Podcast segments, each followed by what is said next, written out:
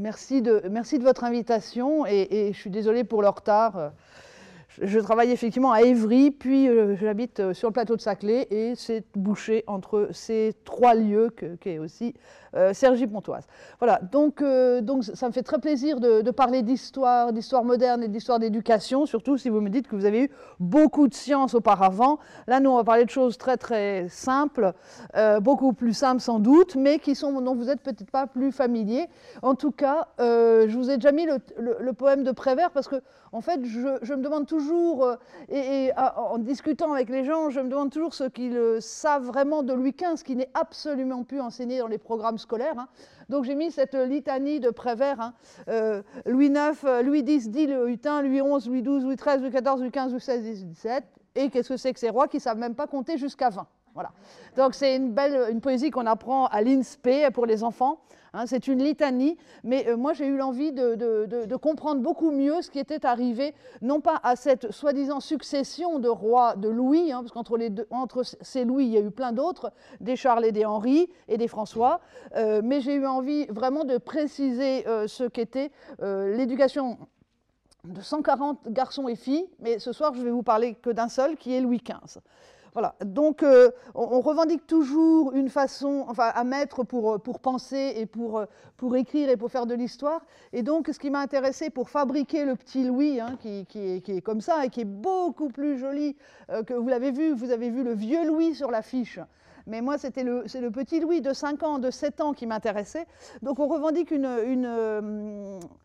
un professeur toujours pour expliquer cette fabrication d'un jeune roi, et ce professeur c'est Peter Burke, qui a écrit un livre qui s'appelle The Making of de Louis XIV, qui s'est traduit en français et que vous pouvez lire et qui est tout petit, un livre fondamental, donc qui s'appelle La stratégie de gloire, et vous voyez un Louis XIV, la statue d'un Louis XIV en tout cas, donc vous voyez on est déjà dans de l'histoire culturelle, la statue d'un Louis XIV en train d'être transportée à Versailles. Donc c'est le making of, comment on fait l'image ou la statue d'un roi. Et moi donc je commençais par l'éducation et c'est ce qui m'a profondément intéressée. Alors pourquoi ce petit Louis XIV plutôt qu'un autre, et pourquoi les dates que j'ai utilisées, je vais vous les expliquer. Donc je l'ai appelé le petit Louis XV parce qu'il y avait eu, et vous l'avez sûrement lu, de Claude Duneton, de l'Académie française, une enfance de Louis XIV qui était formidable, dont un film a été tiré par Tavernier. Et c'était plus sur la vie quotidienne, hein, d'une période de fronde également et de régence. Et moi, ce qui m'intéressait, c'était l'autre période. Et puis du coup, je me suis dit, est-ce que je fais une biographie de ce Louis XV ? Puis finalement, je me suis dit, mais non, je ne connais que l'histoire de l'éducation, donc je ne vais pas aller m'occuper de politique quand il est adulte. Donc je me suis intéressée à ces dates 1704-1725 qui ne correspondent absolument pas à la vie de Louis XV. Ce n'est pas une date particulière dans la vie de Louis XV. Alors comment on choisit d'écrire sur une période? Eh bien là encore, un deuxième maître et un deuxième personnage intéressant d'historien, c'est Jacques Le Goff qui a, à la fin de sa vie, fait un livre pour mettre en cause la chronologie, et c'est extrêmement intéressant. Et ça détermine aussi la façon dont on enseigne l'histoire de nos jours. Faut-il vraiment découper l'histoire en tranches? Parce que c'est vraiment cette question. Donc moi je me suis intéressée, comment on fait un enfant? C'est une question de base. Comment on fabrique un prince? Et finalement, comment ce petit Louis XV est-il devenu un roi alors que rien, mais rien ne le prédisposait à cela? Faut-il découper l'histoire en tranches? Et dois-je commencer mon Louis XV en 1715 ou avant ou après? Et puis quand dois-je l'arrêter? Alors, je rappelle ce que vous connaissez forcément très bien et qui marque l'époque très particulière qui m'interroge, c'est-à-dire ces années du début du XVIIIe siècle, vous savez tous que c'est la Régence. Et l'image qui vous a profondément marqué, c'est que la fête commence. C'est une interprétation de Tavernier, c'est sa vision à lui, mais n'empêche que ce film est tellement extraordinaire, tellement bon, et je recommande aux jeunes qui ne l'ont pas vu de le voir, c'est d'un humour, d'une finesse extraordinaire, hein. Ça nous marque quand même. Or on sait que ce n'est pas comme ça, la Régence. Mais c'est un très bon film, mais ce n'est pas la vérité historique. D'ailleurs, il en a fait deux affiches que je vous ai mises. Hein. Une affiche que certains reconnaîtront sur le balcon, et une autre où on voit les médecins, et c'est la seule autopsie d'une femme enceinte qu'est la fille du régent, qui est montrée dans un film en France. Donc l'autopsie d'une femme enceinte, ce qui ne se fait jamais. Voilà. Et c'est la fiche de Tavernier.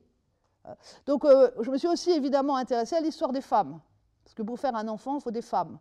Plein de femmes, vous allez en voir.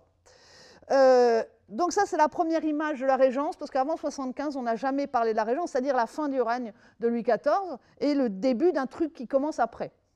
Et ce début du truc, c'est le règne de Louis XV. Mais ça ne commence pas simplement, le règne de Louis XV. Voilà, donc vous aviez, pour les plus vieux dont je suis ici, vous avez cette image de 75 de la Régence, qui est une fausse image, vous l'avez compris.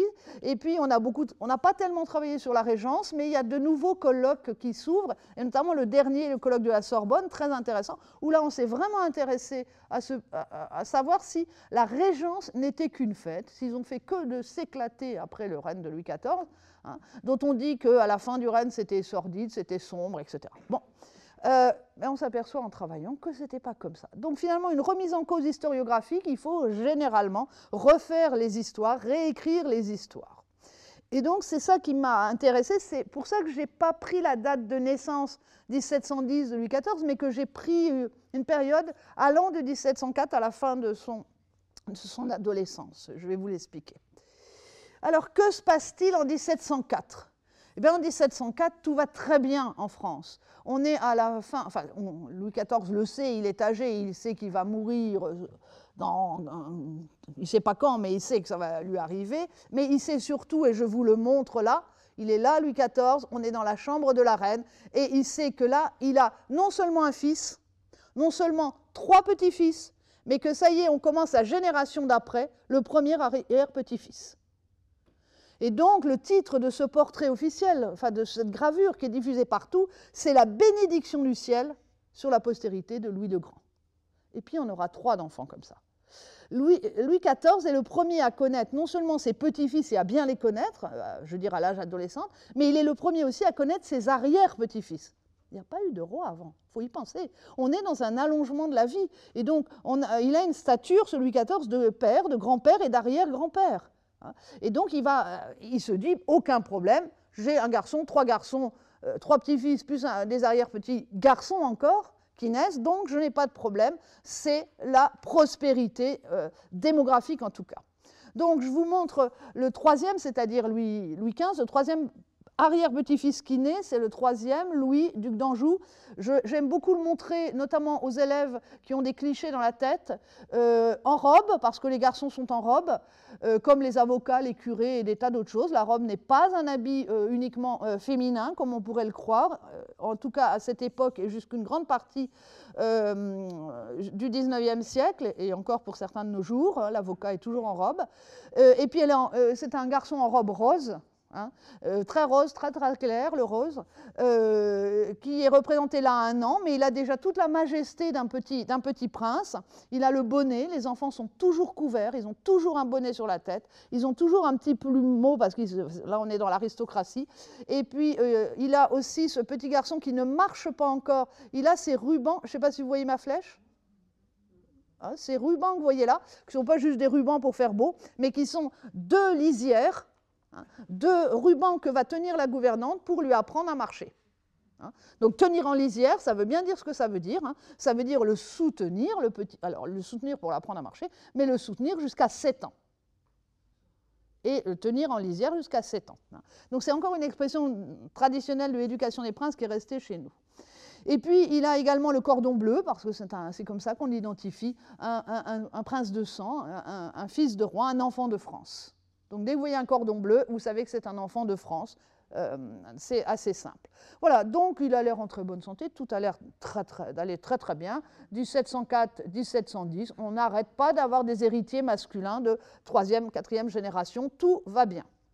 Ça ne va pas durer. Ah, j'ai oublié de dire, il a un joli petit tablier aussi. C'est traditionnel, ça. Et puis, deuxième étape, eh ben, tout va mal. Tout va mal, et c'est ça qui est intéressant, mais j'avance d'abord pour reculer après, c'est le principe des profs d'histoire qui ne veulent pas suivre la chronologie volontairement. Eh bien, tout va mal, c'est Louis XIV qui meurt le 1er septembre 1715, après une agonie d'une dizaine de jours.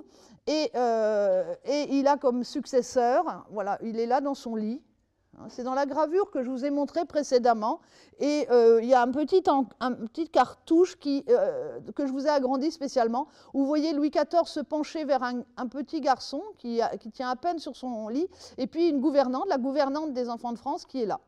Et il lui fait Louis XIV transmet donc le pouvoir à son arrière-petit-fils. Vous avez compris, c'est le dernier des arrière-petits-fils. Donc qu'est-ce qui s'est passé pour qu'ils soient tous morts? Alors que je vous ai dit, oh, c'est prospérité, il y en a plein de garçons. Ben, il s'est passé un certain nombre de morts. Donc, je vous l'ai mis, 1705, la mort de l'aîné que vous avez vu naître, tout à l'heure dans la gravure, à 8 mois. Puis, la mort du fils du roi, qui était un traumatisme, le grand dauphin, qui avait été élevé pour régner, dont le précepteur était Bossuet, si ça peut vous donner, non pas le gouverneur, mais bien le précepteur, on ne se trompe pas sur les termes. Et puis ensuite, 1712, c'est la catastrophe. La catastrophe, on appelle ça l'année des 4 dauphins, c'est-à-dire il y en a 4 qui meurent dans l'année. Voilà. Donc après, on peut toujours dire, comme les historiens du 19e qui dépréciaient les femmes, c'est la faute de Madame de Maintenon. Elle n'était franchement pas drôle. Elle l'emmenait toujours à l'église et tout ça. C'est pas vrai. La vie de Louis XIV, à la fin de sa vie, à partir de 1710-1711, ou sur la mort de son fils, ça n'a été que la mort autour de lui. Donc il est clair que ce n'était pas une période extrêmement réjouissante. Voilà. Donc du côté des femmes, vous avez la très jolie petite Marie Adélaïde, duchesse de Bourgogne, l'épouse du premier petit-fils, qui avec son mari, va mourir alors qu'elle avait été élevée. Elle était élevée pour être reine. Là, vous la voyez avec ses fleurs d'oranger, toute jeune mariée. Et puis, la robe à fleurs de lys, c'est une Savoyarde. Elle arrive de Savoie, je vais vous le montrer. Et elle a l'habit français. Elle s'est habillée en habit français avec le manteau fleurs de lys. Et puis, vous la voyez là avec son papa à Turin, Victor Amédée II de Savoie. Et donc, c'est une alliance extrêmement prestigieuse que fait la Savoie, puisque une de ses filles, Marie-Adélaïde, vient cimenter la paix en France, tandis que l'autre est mariée en Espagne avec le Bourbon d'Espagne, le frère du duc de Bourgogne, donc l'un des petits-fils qui règne de Louis XIV, qui règne désormais sur l'Espagne. Donc là, il a fait une super affaire, le duc de Savoie. Il a marié sa fille en France, une de ses filles en France et une de ses filles en Espagne, les deux plus grandes monarchies de l'époque. Et comme j'ai marqué cette phrase qui veut dire beaucoup, ça veut dire elle vient cimenter la paix. En fait, c'est l'échange des filles en échange d'un traité de paix. Ce n'est pas par amour, c'est l'échange par le traité de paix. Donc elles y vont, elles ont 12-13 ans, elles partent en France ou à Madrid, et puis elles vont découvrir leur nouvelle famille, et on leur fait un beau portrait comme celui que je vous ai montré précédemment. Elle vient cimenter la paix, ce n'est pas vrai, puisque immédiatement après le mariage, eh bien, on a occupation française du beau château de Turin et de la ville de Turin. C'est une toile assez rare et on voit l'armée française occuper Turin. Donc imaginez l'état d'esprit de cette gamine qui a 14-15 ans, qui sait qu'elle va devenir reine de France, mais en même temps, son beau-père est en train de taper sur son père. On est quand même dans des contextes de famille extrêmement compliqués. Voilà. Et la terrible année, je vous ai mis une lettre de Madame de Maintenon, enfin je ne sais pas si vous la voyez bien, mais Madame de Maintenon écrit beaucoup, beaucoup de petits billets, et elle dit « Oh là là, tout va mal, nos jeunes princes sont mourants ». Et là, elle parle des arrière-petits-fils. On est en mars, on est le 8 mars 1712, nos jeunes princes sont mourants. Donc non seulement le fils du roi est mort, deux des petits-fils sont morts, et là, nos jeunes princes sont mourants, les bébés de 3 ans, là, ils sont mourants. Voilà, un petit billet qu'elle écrit comme ça à toute vitesse en disant, pour montrer le drame. Alors, donc, le premier qui meurt, c'est le très bel enfant blond qui est là, qui était donc le deuxième arrière-petit-fils, qui meurt le premier, et on a gardé ce très beau portrait de lui. On fait souvent des portraits de ces jeunes enfants, très bel enfant bouclé, et pour montrer qu'il est mort, eh ben, on a un petit roitelet là, qui a une tache de sang au cou, et ça signifie la mort. On peut mettre des bulles, c'est plutôt pour les filles qu'on met des bulles de savon qui explosent, hein, ces courtes vies qui explosent. Et pour les petits princes, eh bien, on met cet oiseau qui a cette gorge ensanglantée pour montrer que le petit prince va mourir. Donc, il nous reste, si vous avez suivi, sur les trois arrière-petits-fils, le premier qui est mort en 1705 à 8 mois, celui-là qui meurt en mars 1708, et comment on fait pour sauver le dernier? Le dernier, c'est mon petit Louis XV. Hein. Ah ben ça a été une sacrée histoire, parce que là, c'est panique complète. Il n'y aurait plus d'héritier mâle à la couronne de France, alors qu'on en a eu plein précédemment pendant une dizaine d'années. Ce serait un drame absolu. Donc là, enfin, tout le monde est affolé au château de Versailles. Hein. On commence à s'isoler. Dans les cas de mort de variole, c'est des morts absolument terribles et extrêmement contagieuses. Hein. Donc tout le monde tente de s'isoler. Et là, la gouvernante des enfants de France prend une décision terrible et sans demander l'ordre au roi, c'est-à-dire qu'elle prend l'enfant et elle l'isole, et elle va rester qu'avec les sous-gouvernantes et le personnel. Et c'est ainsi que, isolant complètement l'enfant, lui donnant des remèdes, alors là il y a toute une rumeur, et vous lirez, j'ai largement écrit sur cette rumeur, que justement le duc de Savoie aurait fait envoyer une potion, ce qu'on ne sait pas, mais qui est fort possible.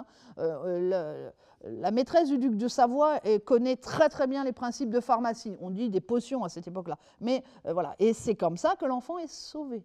Il est sauvé, alors qu'il a juste été baptisé en urgence à minuit dans la chapelle royale. Ils ont traversé tout le château de Versailles de nuit pour ne rencontrer personne, pour l'isoler. Ils sont allés le baptiser, parce que ces enfants ne sont pas baptisés, et que si jamais ils mouraient, il fallait qu'ils puissent aller directement au paradis et pas rester dans les limbes. Donc ils l'ont baptisé, et le lendemain, le petit Louis XV, on ne sait pas encore qu'il va s'appeler Louis XV, le petit Louis est vivant. Madame de Ventadour a sauvé l'enfant. Et toute sa vie, toute la vie de Louis XV va être marquée par ces maladies, cette soi-disant fragilité, dont on verra qu'elle n'est pas du tout vraie. Voilà, et on le représente là dans un tableau absolument étonnant, qui est en collection privée. Cet enfant bouclé comme son frère, avec ses grands cheveux, il n'en aura pas des cheveux plus tard dans d'autres tableaux. Et il est en Salvador Mundi, en sauveur du monde, enfin sauveur de la dynastie surtout, hein, sauveur de la dynastie, puisque s'il mourait, et il peut encore mourir, hein, parce que là il a échappé, au mois de mars 1712, il a échappé à la mort, il pourrait encore mourir, mais là, momentanément, il sauve la dynastie, il faut tout faire pour le protéger. Alors, je ne vous ai pas parlé...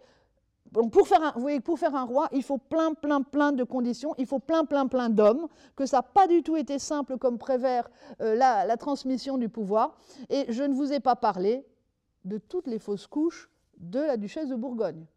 Hein, et c'est pour ça que je commence en 1704, parce que c'est là où on voit la difficulté de faire un enfant, alors que du côté de sa mère et du côté du duc de Savoie, eh bien, tout le monde lui écrit... vous nous devez un enfant. Il y a une injonction de maternité chez ces femmes reines, princesses, qui est absolument terrible. Et donc tout le monde surveille les règles et tout. Donc du coup, comme on surveille les règles, nous on sait tout sur les fausses couches. Parce que dès qu'il y a une fausse couche, on le sait. Donc non seulement je vous ai raconté toutes ces morts qui n'étaient pas très marrantes à raconter, mais en plus rajouter toutes les difficultés d'avoir des enfants de la part de la duchesse de Bourgogne. Donc la transition entre un Louis XIV et un Louis XV n'est vraiment pas simple, et c'est ça qui m'intéressait de raconter, parce que du coup on prend le point de vue des femmes et on s'aperçoit de cette difficulté d'enfanter. C'est assez connu, et mes collègues ont largement écrit notamment l'année des 4 dauphins, ça c'est Olivier Chaline, mais le point de vue des femmes, j'ai choisi de vraiment le mettre dans mon texte et de travailler cette question. Alors, là on vient de parler de 1715, des morts de 1712 et de la mort du roi, et puis... ça va aller mieux. Après 1715, tout va mieux, parce qu'il est question qu'ils vivent, comme dit Madame de Maintenon, je ne vous ai pas mis le billet, mais elle écrit « Il est question qu'ils vivent », parlant de ce petit, « Il est question qu'ils vivent », donc vous voyez qu'on n'est pas très sûr. Hein. Voilà. Il est question qu'ils vivent, et puis il va très bien vivre, et en 1725, vous le voyez devenu grand, hein, et c'est ça que je raconte, moi, je vais jusqu'en 1725, parce que 1725, il a 15 ans, il est majeur depuis 2 ans, il est sacré, Donc il a été sacré à Reims, il est roi, il est très bien éduqué, il est marié et il commence à faire lui-même ses propres enfants, enfin sa femme plus exactement. Hein. Et chose étonnante dans une transmission aussi compliquée, hein, de Louis XIV à Louis XV, qui s'appelle donc la période de la Régence, mais que les fêtes de Philippe d'Orléans ont un peu occulté, hein, parce qu'il y a tout cet aspect politique qui est derrière la Régence, eh bien chose assez étonnante, il n'y a pas eu de fronde, il n'y a pas eu de rébellion, il n'y a pas eu de conflit politique, et la monarchie est stable. Donc sur le plan politique, ce qui m'intéressait, c'est de savoir comment on transmet dans une période aussi difficile. Vous savez tous que la minorité de Louis XIV a été la période de fronde, où il y a eu rébellion des grands, de l'aristocratie, des cousins du roi.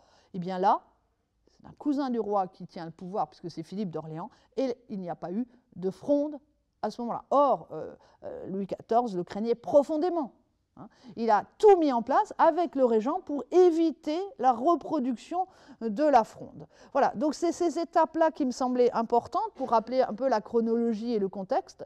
Et tout ça se fait alors qu'un enfant grandit en même temps. Alors, sur le plan politique, donc, je vous ai dit, ce qui m'intéressait, c'est la régence, la transmission du pouvoir, mais sur le plan social, je ne vais pas, surtout pas dire psychologique, mais moi j'en avais assez qu'on dise ce pauvre Louis XV, jusqu'à la fin de sa vie, c'est un homme qui est traumatisé par son enfance. Et je ne cache pas que j'ai écrit ce texte au moment des manifestations de « une famille égale un papa et une maman ». Et que c'est sûr que quand on écrit, ça retentit aussi sur ce qu'on écrit. Et donc, et pour des raisons personnelles, je me suis aussi posé la question de savoir ce que c'était qu'un enfant qui n'avait pas son papa, pas sa maman parce qu'il est orphelin, pas son grand-père, pas sa grand-mère parce qu'il est orphelin, et que les deux Savoyards, les deux grands-parents savoyards sont très très loin, mais s'en occupent, envoient des lettres, hein, il n'y a pas de souci. Mais ils ne viennent jamais, ils ne peuvent pas se déplacer. Imaginez un chef d'État qui rentre dans un territoire sans autorisation. Ça s'appelle une guerre. Hein. Donc le duc de Savoie, il ne peut pas rentrer sur le territoire français. Voilà. Donc qu'est-ce qu'une famille finalement ?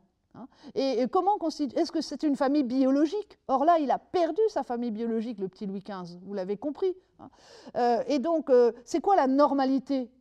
Donc, on va répéter en permanence pendant 3 siècles, le pauvre petit Louis XV, il n'est pas normal parce qu'il n'a pas eu de parents. Mais non, c'est pas vrai. Louis XV a été totalement normal et on s'aperçoit que c'est un enfant extrêmement joyeux, extrêmement vif, très brillant intellectuellement et qui s'est fabriqué une autre famille.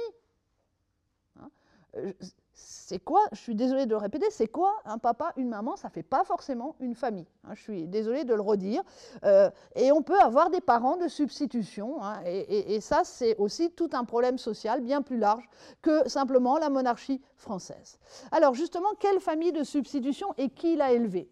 Eh bien, traditionnellement, les enfants de France, et ça depuis le début des Bourbons, hein, ce n'est pas le cas chez les Valois, donc les enfants de France sont élevés par une gouvernante de 0 à 7 ans. Bon, ben ça, on ne l'avait jamais entendu avant que je l'affirme avec force, parce que c'était toujours Bossuet, Fénelon, comme s'ils avaient tout fait. Voilà. Donc, précepteur, mais surtout, on ne parlait jamais des gouverneurs. Monsieur de Beauvilliers, vous n'en avez jamais entendu parler. Or, il fut un très grand gouverneur. Hein, voilà, Monsieur de Montausier non plus, hein. Or c'est des grands gouverneurs. Donc dans toute la question c'était de savoir comment on fait une équipe d'éducation pour un enfant de France. Eh bien c'est pas compliqué, de 0 à 7 ans c'est une gouvernante qui s'occupe des enfants de France tous ensemble, filles et garçons ensemble, et puis à partir de 7 ans ça s'appelle le passage aux hommes. Et ça dure jusqu'à à peu près 15-16 ans. Là, c'est la fin d'éducation. Et celui qui est le gouverneur, qui s'occupe de l'équipe d'éducation, devient en général ce qu'on appelle le premier gentilhomme de la chambre du prince et constitue ce qu'on appelle la maison du prince. Voilà, ça c'est la structure qui n'était pas évidente il y a une quinzaine d'années à expliquer. Et donc moi j'ai aussi voulu revaloriser le rôle des femmes en tant que gouvernantes, le rôle de ces très grandes gouvernantes. Donc là vous voyez quand même des tableaux de ces grandes gouvernantes, donc la maman d'abord, puis la fille, puisque les successions se font, la gouvernante c'est un poste qui transmet par survivance, comme on dit à la cour de Versailles. Donc à gauche là-bas, Madame de la Motte de la Motte ou d'Ancourt, maréchal de la Motte ou d'Ancourt, donc femme d'un maréchal de France, donc c'est pas n'importe qui, et puis de l'autre côté sa fille sur un grand tableau. Quand on les voit comme ça, c'est pas des nounous qui changent les couches. Hein. Vous voyez que là, on est chez des princesses.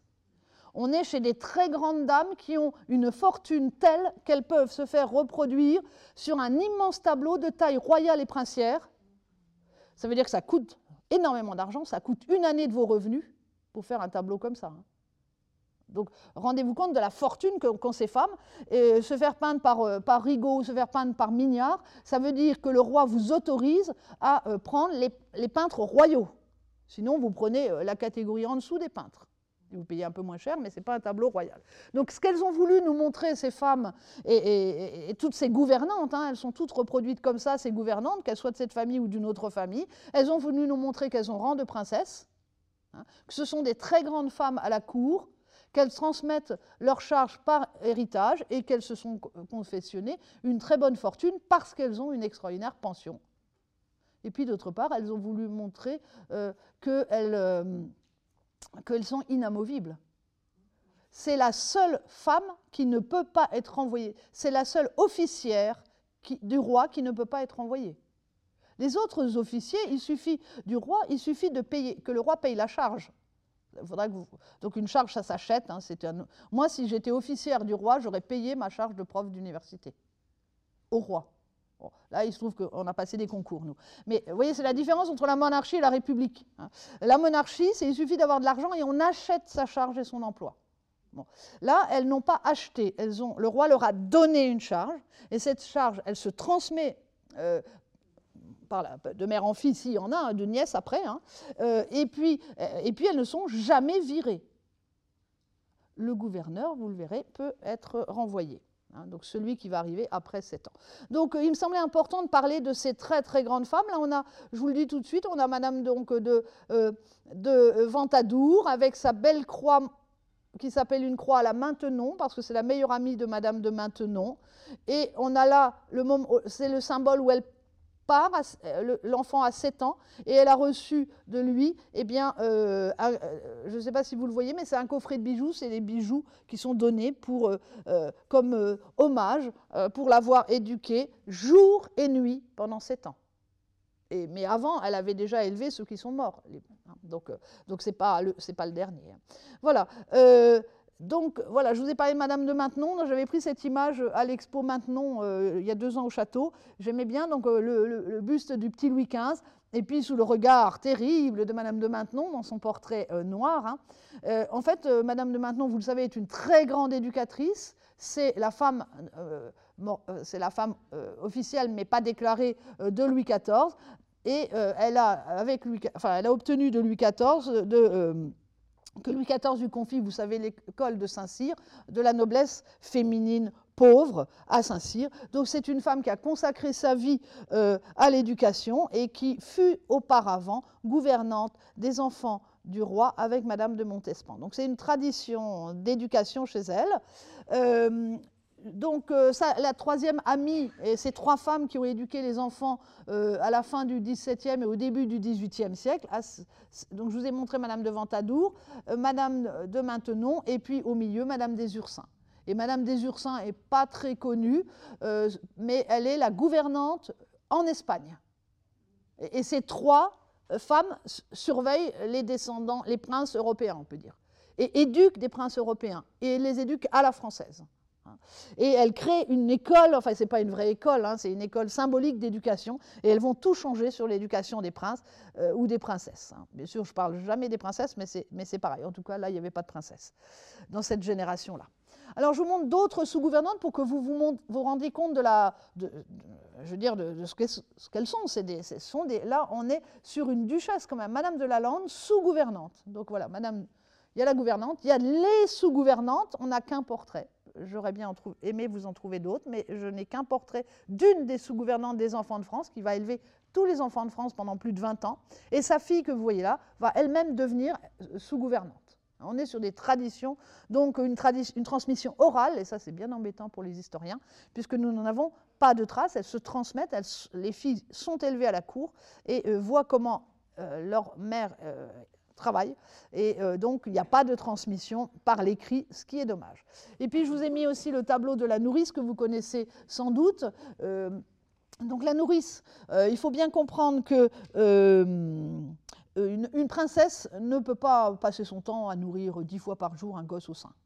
Hein, on ne sait pas nourrir autrement les gamins à cette époque-là, on les nourrit au sein. Donc une princesse, elle a un autre métier à faire, elle a un métier de princesse, un métier de reine hein, à tenir. Donc forcément, on met une nourrice. Donc dès que l'enfant est né, vous l'avez regardé, l'enfant, toute la première image, l'enfant est revêtu de ses langes en dentelle extrêmement riche, et il est confié à la gouvernante. Et il y a séparation immédiate de la mère et de l'enfant. Enfin, pour nous, c'est complètement invraisemblable. Hein. Donc, séparation de la mère et de l'enfant, c'est donc la gouvernante qui va remporter l'enfant dans les appartements que je vous montrerai. Et après, la mère ne vient pas forcément voir l'enfant. Hein. De toute façon, elle est couchée pendant au moins 10 jours sans bouger. Et puis après, elle est isolée pendant 40 jours. Donc, au moins, pendant 1 mois et demi, la mère ne voit pas son petit bébé. Donc, il faut bien une nourrice pour nourrir. Ces nourrices ne sont pas, comme on pourrait le penser, la nourrice paysanne, là. Non, ces nourrices sont en général, et je les ai étudiées, j'en ai retrouvé 192 nourrices, je devrais en trouver 2 fois plus, mais voilà, c'est pas facile. Donc j'attends toujours qu'il y ait quelqu'un qui se lève dans une salle en me disant « Moi, je sais que ma grand-mère, mon arrière-grand-mère m'a dit que j'avais des papiers, qu'il y aurait des papiers de nourrices. » Parce que c'est comme ça qu'on va retrouver les nourrices, c'est dans les archives privées. Donc ces nourrices sont de la petite noblesse, mais elles vont faire une carrière extraordinaire. Parce que ces nourrices nourrissent 3 ans le petit, là, et puis elles deviennent femmes de chambre, c'est comme ça que elles changent de charge, hein, et elles restent cependant première femme de chambre, mais aimée par l'enfant passionnément, hein, et toute la vie de la nourrice, enfin toutes les nuits de la nourrice, elle va les dormir à côté de son nourrisson, même adulte et marié. Vous voyez le problème? Non, mais ça, c'est parce qu'on n'a pas la même intimité entre le XVIIe et le XVIIIe siècle. Hein. On dort avec du domestique, hein. On dort avec des domestiques à ses pieds, dans des lits d'appoint. Et donc, la nourrice, quel que soit son âge, elle dort avec la nourrice du prince, mais comme la princesse, elle a aussi sa nourrice, ça fait 2 nourrices dans la chambre. Vous imaginez la capacité d'espionnage de la nourrice, la capacité d'information, la capacité pour faire passer des petits messages à son chéri, à son petit gamin là qu'elle adore et qui a maintenant 30 ans ou 40 ans, hein, et qui va lui donner des pensions, etc. Donc les nourrices ont fait des carrières extraordinaires. Ce n'étaient pas des filles du peuple, c'était des filles de la petite noblesse, mais elles vont faire des fortunes extraordinaires. Et donc Marie-Madeleine Mercier, qui est la nourrice principale de Louis XV, eh bien, vous la voyez assise, là, ayant un certain embonpoint, elle est à la fin de sa vie. Vous voyez qu'elle a su faire vivre une grande partie de ses enfants. Hein, on a son mari derrière. Elle a su faire vivre une grande partie de ses enfants, ce qui montre des soins pédiatriques quand même importants. Hein. Elle est en train de regarder avec adoration Louis XV sur ses genoux. Hein. Et puis, on a un grand personnage devant, habillé en rouge. Eh bien, ça, c'est le frère de lait. Le frère de lait de Louis XV, ce qui veut dire que c'est celui qu'elle a abandonné pour nourrir Louis XV et pour lequel elle a dû elle-même trouver une nourrice.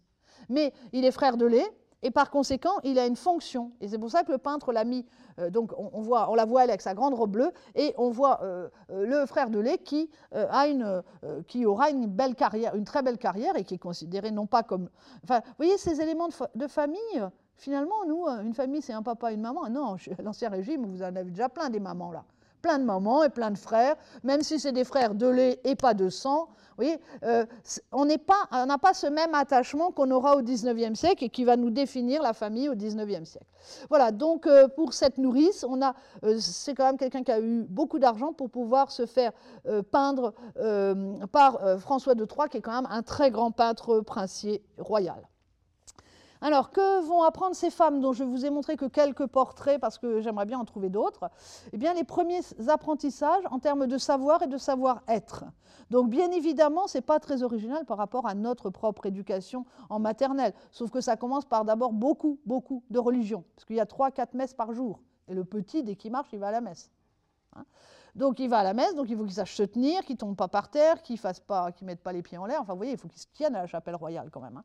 Donc il apprend la religion, il apprend les rites. On a des... C'est pas Louis XV, mais c'est Louis XIII. Par exemple, on sait, comme le Héroard, son médecin, a tout noté, on sait que Héroard, il rêvait en latin de phrases de messe. Voilà, c'est pour vous dire que l'imprégnation, quand même, parce que la messe, elle est en latin. Hein.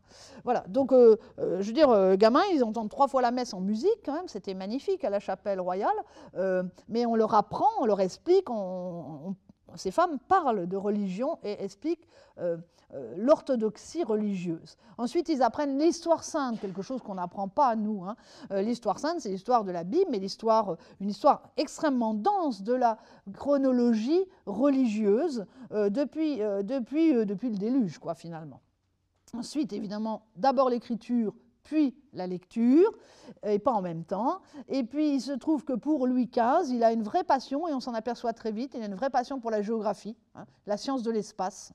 Et très jeune, il a fallu lui fournir des petites cartes, bien avant ce qui est normal comme apprentissage de la géographie. On apprend maintenant des savoir-être, c'est-à-dire savoir parler en public à 4-5 ans. Donc ça, là, ça rigole plus du tout. Hein. Savoir se comporter face à une foule. Et on a des lettres de Madame de Ventadour qui écrit quotidiennement à Madame de Maintenon, qui dit « J'ai été le promener à Paris parce que la foule le réclame, mais j'ai dû monter les vitres du carrosse parce que les gens voulaient trop le toucher et il avait trop peur. » Donc il y a toute une initiation à fréquenter une foule. Ça, c'est quand même assez étonnant. Imaginez un enfant de 4-5 ans qui est vers les mains tendues, qui veulent le toucher parce que tout le monde l'adore, bien évidemment. Donc, savoir se comporter face à une foule, ces femmes ont donné une très forte stabilité psychologique à ces enfants, hein, un cadrage très ferme. Hein. Elles ont ensuite formé le corps à la fatigue. Il faut qu'il marche longtemps, qu'il est chaud, qu'il est froid, qu'il résiste. La vie de roi n'est pas un long fleuve tranquille, donc il faut que ces enfants, véritablement, puissent endurer des très longues fatigues, parce qu'une journée de roi, même si là c'est un enfant, pour l'instant il n'est que prince, eh bien, une journée de roi va devenir quelque chose de difficile. Il ne faut pas qu'il s'écoute, il faut qu'il soit toujours disponible, parce qu'il y a toujours un ambassadeur à recevoir, une fête à honorer, etc. Une messe à aller suivre, bien évidemment. Donc, il faut surtout aussi le rendre digne de sa fonction, et notamment développer un certain nombre de vertus royales, que sont les vertus cardinales, la justice, la prudence, la force, la magnanimité. Voilà. Donc ces vertus, il faut les exercer, et ce sont ces femmes qui, par leur éducation, alors on aimerait avoir plus de textes pour Louis XV, j'en ai plus pour d'autres, mais j'ai jamais tout pour tous mes princes. Voilà. Donc en tout cas, l'apprentissage des vertus, hein, et des principales vertus qui sont les vertus cardinales et non pas théologales, puisque c'est pour les prêtres et les membres du clergé. Et puis il faut ensuite lui apprendre la civilité curiale, c'est-à-dire comment se comporter, comment reconnaître un comte, un duc, comment être poli, etc. Et puis le grand apprentissage, et c'est le premier apprentissage que Madame de Maintenon réclame à Madame de Ventadour, le secret. Faites-lui tenir un secret.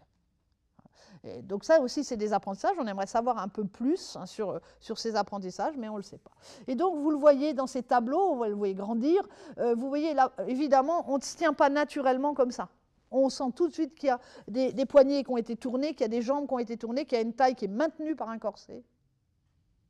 Ces enfants qui sont complètement corsetés, donc hyper rigides, mais qui par contre ont les poignets et les bras extrêmement souples, arrondi par la danse et l'apprentissage de la danse, donc une tenue de corps absolument extraordinaire. Je ne vais pas parler plus avant de la danse, mais contrairement à ce qu'on dit, parce qu'il y a eu ce merveilleux film « Le Roi danse » sur Louis XIV, mais ils ont tous dansé. Hein, et Louis XV, on dit qu'il n'aimait pas la danse, ce n'est pas vrai. Hein, bon, vous lirez, j'en parle beaucoup de la danse, mais il a énormément dansé, et on danse dès qu'on a l'âge de 5-6 ans, puis après quand on est à peu près sûr de ses pas de danse, donc il faut savoir compter, enfin, c'est très réglementé, eh bien on se produit en public, on se produit sur scène quand on est un roi, c'est le cas du roi danse de Louis XIV. Voilà, donc ça fait partie d'un enseignement royal, et peut-être justement que c'est là que va se faire la transition avec le régent, qui trouve que cette façon d'éduquer un prince, d'éduquer un roi, est peut-être un peu désuète et old fashion, comme on dirait, vieille cour. Voilà. Mais en tout cas, Louis XV a beaucoup dansé. Il a dansé sur la grande salle des Tuileries, qui était une salle 2 fois plus grande que celle-là, avec des décors assez extraordinaires, évidemment, pour montrer qu'il était Apollon, Jupiter. Évidemment, on parle comme ça à cette époque. Alors justement, parlons des hommes maintenant. J'ai pas plus d'informations, enfin si j'en ai, vous verrez, j'en ai beaucoup, mais j'ai pas plus d'images à vous montrer sur l'éducation entre les mains des femmes. Mais à partir de 7 ans, les garçons passent aux hommes. Ça veut dire que les garçons, pas les filles, les filles restent avec leur gouvernante. Mais là, il n'y avait pas de filles, hein, je vous l'ai dit. Donc, du jour au lendemain, le jour de l'anniversaire, eh bien, le petit prince, il est désormais servi que par des hommes. Il n'était servi auparavant que par des femmes, et très rapidement, il est servi que par des hommes. Alors, au début, quand je faisais mes recherches, je pensais que c'était le passage aux hommes, je pensais que c'était quelque chose d'assez strict et d'assez marquant dans la psychologie des enfants. Et puis finalement, en travaillant sur les réseaux de cours, savoir qui est marié avec qui connaît qui, etc., on arrive en fait à voir que ce passage aux hommes, il se fait quand même, il n'est pas traumatisant. Parce que, pour vous donner un exemple, je vais passer à la diapo d'après, je reviendrai sur celle-là, eh bien, celui qui est le gouverneur, c'est le maréchal de Villeroy, il n'est rien d'autre que l'amant de Madame de Ventadour. Mais l'amant, ça fait 20 ans. Elle est veuve, elle. Elle ne va pas se remarier parce que sinon elle perd son titre. Donc, c'est son amant, c'est son ami de cœur depuis 30 ans. Ce n'est pas un problème. Et même Saint-Simon, la mauvaise langue de Saint-Simon, dit « Mais tout le monde le sait à la cour, qu'ils sont amants et qu'ils... voilà. » Donc, vous voyez que là encore, on se pose des questions qui n'en sont pas vraiment. Donc voilà, ça c'est le gouverneur. Donc, nommé le 15 février 1717, le jour des 7 ans de Louis XV, et donc un grand seigneur dont je reparlerai. Et puis, comme on n'a plus de père, qu'on n'a plus de grand-père, eh bien, il faut nommer un surintendant. S'il y avait eu un père, c'était le père qui faisait la fonction. Là, c'est comme une sorte de grand tuteur qui organise l'ensemble de la maison du roi, enfin du petit roi, et qui organise, qui supervise tout. Et là, le surintendant, c'est le duc du Maine. Il est assez jeune à cette époque-là. Le duc du Maine, vous savez que c'est le premier fils de Madame de Montespan. Un homme extrêmement bien élevé. C'est un homme élevé par Madame de Maintenon. Donc on est dans ce même réseau. Madame de Maintenon garde la main. Elle avait comme copine Madame de Ventadour. Elle met le fils légitimé du roi comme auprès du futur roi. Donc on sent que Madame de Ventadour tient le réseau et va donc, c'est son chouchou, le duc du Maine, Madame de Maintenon, pardon. C'est son chouchou, son éducation était extraordinaire au duc du Maine. Hein. Voilà, donc on peut se dire, il passe des hommes aux femmes, des femmes aux hommes d'un coup, le jour de son anniversaire des 7 ans. Mais en fait, ils se connaissent, ils ont toujours vécu ensemble. Le château de Versailles n'est pas si grand que cela. Et bon, c'est vrai que du jour au lendemain, il est servi par des hommes, mais ces hommes-là, ils les connaissent. Bien évidemment, c'est souvent les maris des femmes de chambre, etc. Et face à cette vieille cour, dont on voit qu'elle est proche de Madame de Maintenon, qui vit encore alors que Louis XIV est mort, face à cette vieille cour, vous avez la nouvelle cour. C'est la domination de Saint-Simon à cette époque-là. Donc la nouvelle cour, c'est la nouvelle génération. Et c'est le cousin du roi, c'est Philippe d'Orléans. Philippe d'Orléans est sur le plan politique, il est régent de France, après avoir fait une forme de petit coup d'État, dont je vais vous parler juste après, et il adore le petit Louis XV. Alors, Philippe d'Orléans, il a un fils lui-même.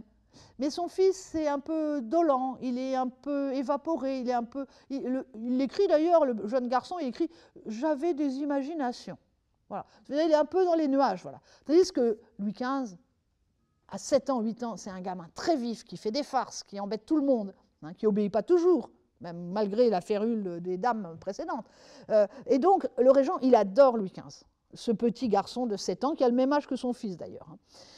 Et puis de toute façon, il est obligé de l'apprécier parce que c'est le roi, hein, ça ne se discute pas. Et donc, on sent qu'il y a une dispute qui va se créer pendant l'éducation aux mains des hommes, entre l'opposition entre ces deux cours. Et bien évidemment, le régent ne fait pas que faire la fête, il ne fait la fête d'ailleurs que de manière privée le soir dans ses appartements, et là il est libre de faire ce qu'il veut, mais c'est ça qu'on a mis en valeur, alors que toutes ses journées, il gouverne, et il gouverne en travaillant énormément, hein, et il s'occupe également de plus en plus de l'éducation du petit Louis XV. Donc voilà, c'est un homme qui n'est pas étonnant que, en 1723, le régent meurt, il est épuisé. Pour avoir mené cette période de régence importante. Et pas, voilà. Alors, ce qui est amusant, c'est la manière dont un roi va commencer à tenir un lit de justice et donc imposer le pouvoir politique. Et là, je vous ai mis une image qui est une des seules qu'on a de Louis XV, 5 ans, tenant un lit de justice au Parlement de Paris sur l'île de la Cité. Alors, c'est un peu où est Charlie, hein, parce que donc c'est la cour du Parlement actuelle. Hein, donc il y a ce qu'on appelle un parquet, hein, les expressions viennent de cela, hein, on traverse le parterre en passant par le parquet et on trouve notre petit Louis XV là. Hein. Avant, ce que je vous montre, c'est le détail des femmes qui sont à l'Assemblée, hein, donc des femmes qui sont présentes, toutes les gouvernantes, sous-gouvernantes sont là, devant un monde d'hommes. Et vous voyez le petit Louis XV, tout petit dans un grand fauteuil, il a 5 ans, tout petit dans un grand fauteuil, et puis surtout, donc, vous voyez des gens qui se tournent vers lui, face à cause, là c'est en train de discuter pour savoir si Louis XV veut bien accepter le Parlement et le testament, hein, de Louis XIV, et puis vous voyez une seule femme qui est là, c'est la gouvernante. Voilà. Et quand même, elle s'est fait accompagner à côté de Villeroy parce qu'elle avait peur de faire des impairs, c'est extrêmement impressionnant, hein, quand même, d'être là. Donc là, il s'agit de l'acceptation du testament de Louis XIV, et de casser le testament de Louis XIV, c'est le régent qui a décidé de casser le testament. Et comme le régent n'était pas tout à fait prêt au jour où il y aurait dû avoir le lit de justice, eh bien, je n'ai pas réussi à percer le mystère. Mais bizarrement, Louis XV est tombé malade. Alors, qui n'était pas prêt? Était-ce Villeroy, qui ne voulait pas que le testament soit cassé? Était-ce le régent qui, en tout cas, il se trouve que le petit Louis XV, on a prétexté que le petit Louis XV était malade, et on utilise sa première maladie diplomatique, on en crée une sans doute aussi, et Louis XV, qui est loin d'être un idiot, vous l'avez compris, qui est même un gamin très vif et légèrement surdoué, comprend très vite, à partir de ces gestes politiques où on va affabiler sur ces maladies, on va lui créer des maladies, on va le remettre au lit sans doute, pour lui faire bien croire qu'il est malade, et pour reculer d'un jour ou deux jours le lit de justice, hein, parce que sans doute les majorités n'avaient pas été achetées, hein, parce qu'on vote là quand même après, eh bien Louis XV va très vite comprendre que les adultes le manipulent, ça c'est une chose, mais qu'il va pouvoir en retour bientôt manipuler les adultes. Et c'est de là que vient sans doute, par l'usage des maladies diplomatiques, c'est de là que vient sans doute cette capacité de Louis XV d'avoir un premier degré, deuxième degré, troisième degré, et d'intérioriser complètement et d'avoir une apparence, et puis effectivement d'agir différemment quand il sera adulte. Voilà, donc assez intéressant que ce petit lit de justice, donc ce sont des rites, il a fallu lui apprendre à se tenir, ça dure 3 à 4 heures. Hein, il est là sur son petit siège, il a eu un geste malheureux, il a fait tomber son crêpe de deuil, il était tout traumatisé parce qu'il ne savait pas s'il pouvait le remonter. Enfin, vous voyez, on a quand même ce genre de détails dans les lettres de Madame de Ventadour, Madame de Maintenon. Donc, il était tout coincé avec son petit crêpe qui pendait, là. Vous imaginez un enfant de 5 ans, quoi. Mais il s'est tenu. Il a prononcé les paroles « Messieurs du Parlement, je suis votre roi et je suis ravi ». Enfin, il a dit des choses plus intéressantes que ce que je vais vous dire, mais il l'a dit, quoi. Hein, voilà. Mais il a su s'en rappeler. On avait dû lui faire bien répéter auparavant. Alors maintenant, où est-il élevé dans le château de Versailles? Donc avant la mort de Louis XV, avant la mort de Louis XIV, il est dans ce qu'on appelle l'aile des princes, c'est-à-dire dans la cour centrale, la partie aile des princes. Et quand Louis XIV meurt, c'est une tradition en France, quand un roi meurt, on quitte le château. Quand il y a un deuil dans la famille royale, tout de suite on quitte le château. Donc évidemment, va-t-on quitter le château de Versailles à la mort de Louis XIV? Oui, mais le petit Louis XV, il pourrait mourir, il est fragile, il y a toujours ce problème de maladie. Et donc on va tarder. C'est le seul petit roi qui est resté avec le corps de son prédécesseur dans la chambre royale, le corps mort de son prédécesseur, à qui on faisait des funérailles officielles, et puis il y avait le petit roi qui était là. Ça ne s'est jamais produit par la suite. Donc, il y a ce que Kantorowicz dit, le décor du roi, mais là, on a eu vraiment deux vrais corps physiques du roi au château de Versailles, ce qui ne s'est jamais reproduit par la suite. Bon, finalement, on décide quand même, après consultation des médecins, de la météo, de tout, au bout de 3 mois, on décide quand même qu'il va partir. Mais ça a pris 3 mois pour décider de l'emmener, d'autant plus que Louis XIV avait dit « il faut l'emmener à Vincennes ». Louis XIV, craignant la fronde, je le répète une fois de plus, avait dit « forteresse ». Vous me le mettez dans une forteresse, mais il n'avait pas dit « vous me le mettez dans une forteresse » parce qu'il parle le langage diplomatique, Louis XIV, il dit « l'air de Vincennes est bien plus pur ». Voyez, ça voulait dire en sécurité le petit, parce que la fronde, rappelez-vous Saint-Germain-en-Laye justement. Donc là je vous ai mis une belle image qui fait rêver des prairies entre Versailles et Paris, et donc on l'emmène à Vincennes plus exactement, donc grosse forteresse de Vincennes pendant tout l'hiver 1715. Mais ça veut dire que le château de Versailles se vide, que les gouvernements partent, que les ministères s'en vont, que toute l'administration déménage de Versailles et s'installe à Paris. Donc on a les ministres à Paris, qui doit, donc il faut trouver les bureaux, c'est dans les hôtels particuliers, vous imaginez le déménagement. Et quand ils viennent tenir le conseil, parce que le petit roi à 5 ans, il tient son conseil, il faut aussi qu'il tienne assis dans la salle du conseil, mais il tient son conseil, bon évidemment c'est le régent qui décide, ben, ça veut dire que les ministres déménagent de Paris, et viennent à Vincennes, où il n'y a pas de place, où on ne peut pas mettre les carrosses. Bref, on s'aperçoit très vite que Vincennes, ça ne va pas être pratique du tout. Et que Vincennes... Mais c'est un trou, Vincennes, à cette époque. Il n'y a que le château, imaginez, il n'y a pas la ville. Donc on ne peut pas se loger, donc on est obligé de repartir sur Paris. Paris-Vincennes, ce n'est pas la porte à côté. On est quand même entre... Il y a des champs entre les deux, il y a des forêts. Enfin, voilà. Donc on s'aperçoit que Vincennes, c'était franchement pas le bon système. Et donc on rediscute à nouveau les astrologues, les médecins, etc. Et on le redéménage aux Tuileries. Voilà. Et donc c'est aux Tuileries que Louis XV va être élevé de la fin 1715, début 1716 à 1722. Donc c'est un petit Parisien, Louis XV, c'est pas un petit Versaillais du tout. Et j'aime beaucoup cette gravure populaire dont je ne sais pas l'auteur, parce que là vous le voyez sur son trône, et c'est un petit Louis XV sur son trône, mais on voit le grand jardin, ça nous donne des informations sur le jardin des Tuileries, avec le grand bassin où il embarquait, il avait même un bateau, il recevait les diplomates sur son bateau, et puis il courait jusqu'au bout, qui est en fait la place de la Concorde de nos jours, ce qui sera plus tard la place Louis XV, et il est clair que si Louis XV a fait de la place de la Concorde la place Louis XV, c'est qu'il y a des souvenirs d'enfance.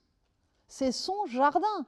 Et mine de rien pour vous, après la place Louis XV, c'est la campagne, ça s'appelle Cour Madame, et c'est la campagne. Et là, il peut galoper jusqu'à Saint-Germain quand il saura faire du cheval. Donc il faut bien comprendre que Louis XV, c'est son espace de jeu. Et il a une grande galerie le long du Louvre, où il peut, s'il pleut, ne pas se mouiller dans les jardins, et donc jouer dans la grande galerie qui longe la Seine. Voilà, donc c'est vraiment cet espace. Donc on le voit là, toujours le jardin des Tuileries, et surtout, autre image de l'époque, vraiment des images populaires qui se diffusaient auprès de la population. Ben, vous voyez le petit Louis XV encore tenu en lisière par Madame de Ventadour, mais faisant la revue. Ça veut dire donnant des ordres, ça veut dire reconnaissant les régiments, donc ça veut dire qu'il les a appris.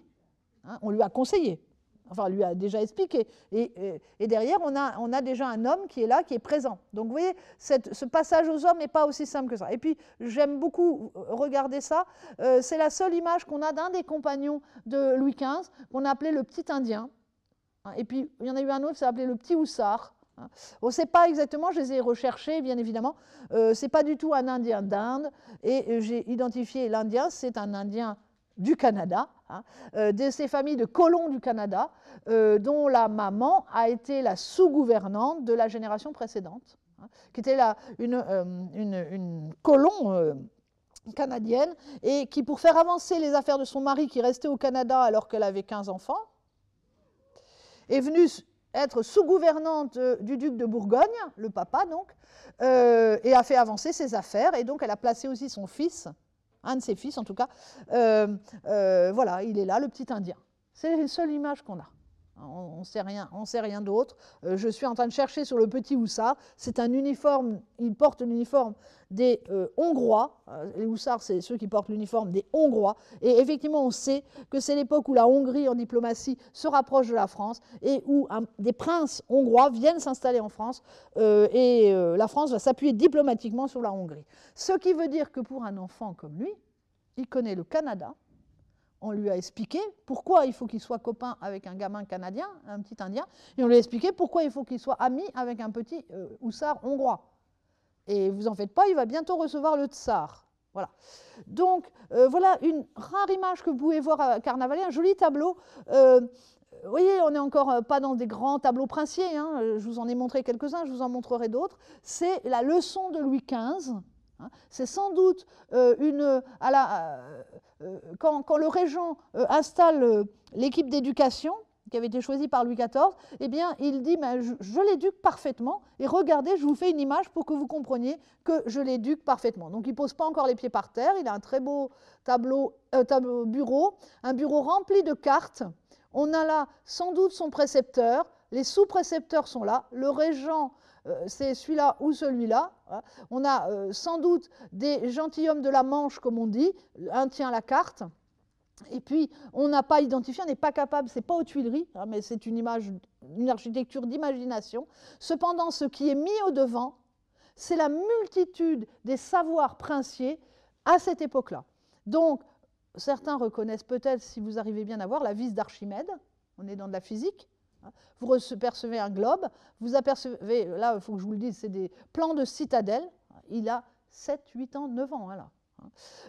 On a là un cadran solaire, on a des équerres, on a des pièces de monnaie, on a des compas, on a des tas d'objets, des objets de physique qui sont là. Si vous êtes allé à l'exposition Science il y a maintenant une dizaine d'années, on avait reconstitué les objets par des prés. Ce n'est pas les objets de Louis XIV, de Louis XV, pardon, on ne sait pas où ils sont, mais on avait essayé de donner l'impression de rendre vivant ce tableau au premier plan. Donc, des savoirs extrêmement particuliers que le régent veut montrer.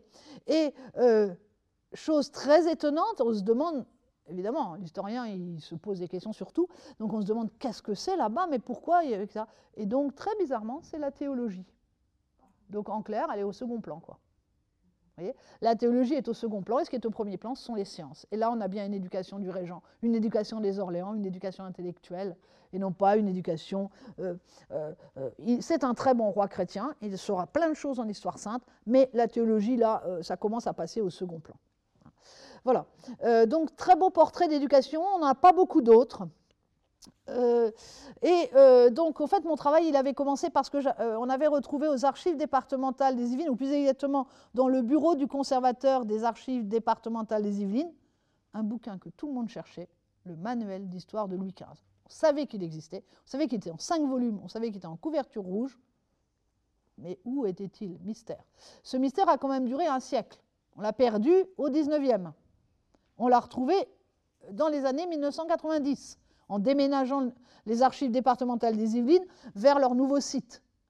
Et cet abrégé d'histoire que tout le monde cherchait, c'est le livre d'histoire manuscrit en un seul exemplaire de Louis XV quand il a 7, 8, 9, 10 ans. Donc, abrégé d'histoire de France, 5 volumes. C'est pas tout à fait un abrégé, quoi. 5 volumes, écrit en manuscrit, très mignonnes petites enluminures un peu enfantines. Il est publié désormais, c'est la matière royale par excellence, c'est la matière du précepteur. Après, on a des sous-précepteurs ou des sous-maîtres, hein. Mais le précepteur, c'est la religion et l'histoire. Donc là, c'est la première race, là, je vous mets la deuxième race, vous voyez, c'est trop mignon, avec une petite reine comme ça n'a rien à voir avec le sujet. Hein. Et on sait qu'il est écrit par le précepteur que je vous présente, André Hercule de Fleury. Alors, pas grand monde connaît André Hercule de Fleury, c'est un cardinal. Il est à la cour depuis qu'il a 6 ans, c'est-à-dire 1666. Vous imaginez la connaissance de la cour que cet homme a. Et là, il est nommé précepteur par Louis XIV. C'est même le dernier acte politique, le 23 août 1715, qui est la dernière écriture difficile, il meurt, hein, il est en agonie, Louis XIV, eh bien, je nomme André Hercule de Fleury précepteur. Dernier acte du grand roi Louis XIV, c'est nommer le cardinal André Hercule précepteur. Il est précepteur, c'est un homme qui va... il est précepteur pendant 7-8 ans de l'adolescence de Louis XV. Et puis, on oublie toujours qu'il a été un grand ministre pendant 17 ans. On ne dit pas premier ministre, il n'y a pas de premier ministre, on est en monarchie absolue. Principal ministre, c'est son titre, pendant 17 ans, à la cour de France. Donc, c'est l'équivalent de Richelieu et de Mazarin. Je rappelle que Mazarin était le surintendant de l'éducation de Louis XIV, enfant. Donc on a toujours un cardinal à la tête de l'éducation des rois. Ça vous donne le titre, un peu le rang de ces personnages. Et c'est le cardinal André Hercule de Fleury, moi j'aurais bien aimé faire ma thèse dessus, c'est un homme assez extraordinaire, un fin diplomate, un homme qui connaît le secret parfaitement, un homme qui sait tout crypter, c'est un homme qui est capable de mener 3 diplomaties en même temps. Enfin voilà, donc Louis XV était à très bonne école. Je vous montre je ne vous ai pas mis tous les sous-précepteurs parce que ce serait un peu lassant, mais des personnages extrêmement importants. Vous avez compris que Louis XV adorait la géographie, naturellement. Il a une science de l'espace qu'il aime. On a là 2 très grands géographes, dont un qu'on vient de retrouver. Enfin, on savait qu'on ne connaissait pas l'importance de ce personnage, ni l'origine. C'est Bourguignon d'Anville. Bourguignon d'Anville, c'est le plus grand fonds de cartes de la BNF actuelle. C'est l'un des plus grands géographes de la France. Donc, et en fait, il a commencé comme maître de géographie du petit Louis XV à 22 ans. Vous imaginez le type comme il était doué pour être maître de géographie à 22 ans, qualifié du meilleur géographe. Maître de géographie, c'est l'équivalent du prix Nobel, quoi, hein. Faut vous rendre compte de ça. Donc, on a un gars qui a 22 ans, sait tellement bien faire les cartes qu'on va le nommer maître de géographie du petit roi. Et en fait, celui qui lui a appris le métier, c'est Guillaume de Lille. Et là, on est chez des géographes du Régent, hein, qui tenaient en fait la géographie française à cette époque-là. Et la géographie française va devenir la science majeure du XVIIIe siècle dans le monde. Je le dis, mais je sais que je dépasse déjà mon temps. La frontière actuelle de la Guyane du Brésil, c'est Bourguignon d'Anville qui l'a tracée. Il y a des expéditions qui ont été faites au XIXe siècle et au XVIIIe siècle, au XXe siècle, pour vérifier la cartographie de Bourguignon d'Anville et mettre les bornes. Voilà. Donc on est chez des très grands. Et alors que fait-il? Eh bien, à 7-8 ans, eh bien, un roi, ça s'exprime non pas par des interros, on n'oserait pas interroger un roi, hein, mais par contre, ils font des œuvres, ils impriment. Donc il y a une science qui est l'impression, bien avant Freinet. Et même Montessori ne fait pas d'impression. Donc c'est Célestin Freinet qui a développé l'impression pour l'école publique. Mais chez les princes, c'est traditionnel l'impression. Ils ont une imprimerie royale, une petite imprimerie, ils ont un imprimeur. Et donc, on a un petit Louis XV avec sa petite tête de Louis XV, hein, qui publie un livre, qui fabrique un livre à 7-8 ans, dont on sait qu'il travaillait là-dessus, hein, on sait qu'il savait beaucoup de choses. Il en fait une vingtaine d'exemplaires, il y en a désormais une vingtaine d'exemplaires, et l'objectif c'était de les donner en étrenne à des grands personnages de la cour. Et il en gardera un qui donnera à sa maîtresse, Madame de Pompadour, beaucoup plus tard. Et quand on regarde la table des matières, on s'aperçoit que ce n'est pas que l'histoire de France, que la géographie de la France, excusez-moi, c'est l'Angleterre, la Pologne, la Moscovie, l'Italie, je ne vous ai pas toutes mis, mais voilà. On est sur une géographie beaucoup plus large, ce qui ambitionne bien l'idée de régner sur l'Europe. Bien sûr des Trois de France, mais de connaître les particularités européennes en termes de géographie. Alors il en fabrique des cartes, il en fabrique plein, on a des cartes historiques, ce qu'on ne voit plus de nos jours, hein, notamment pour lui apprendre l'anabase de Xénophon, parce qu'il apprend en latin du Xénophon, pas en grec, hein, la retraite des 10 000, mais on lui fait une belle carte pour qu'il comprenne comment les régiments se déplacent, passent, etc. Donc il connaît plein de choses. On lui fournit des cartes très très précises. Ce n'est pas évident de faire une carte de France à cette époque-là. Et vous voyez le niveau de carte d'éducation du roi de France, hein. Ce n'est pas des cartes de France en général. Ensuite, j'ai choisi quelques exemples. Arrive un grand événement, 1717, il a 7 ans. Hein, eh bien, c'est la visite du tsar, du tsar de toutes les Russies, du nouveau tsar de toutes les Russies, de Pierre le Grand, qui s'impose comme un souverain. Il faut savoir que Pierre le Grand, il n'est pas issu de famille, et donc il vient faire la visite en Europe de tous les souverains pour se faire reconnaître, authentifier comme un souverain. Et donc, nos petits Louis XV, il faut qu'ils représentent bien la France. Alors là, toute la question, c'est à la fois pour Pierre le Grand faire comprendre que la Russie est une puissance, non pas barbare et orientale de là-bas tout au fond, mais une puissance qui va jouer dans le monde européen, qui va jouer par des revers d'alliance avec la Pologne, etc., et la Turquie éventuellement. On a des Turcs qui viennent aussi à Versailles. Donc il faut qu'ils se fassent recevoir comme un souverain, Pierre le Grand. Ça, c'est un problème. Donc en plus, il est très grand, il fait quasiment 2 mètres, Pierre le Grand. De l'autre côté, vous avez un gamin de 7 ans, tout petit. Et lui, il est vraiment souverain, parce qu'il descend d'une dynastie de souverains, alors que l'autre, il ne descend pas d'une dynastie de souverains, il s'impose comme souverain, comme un coup d'État.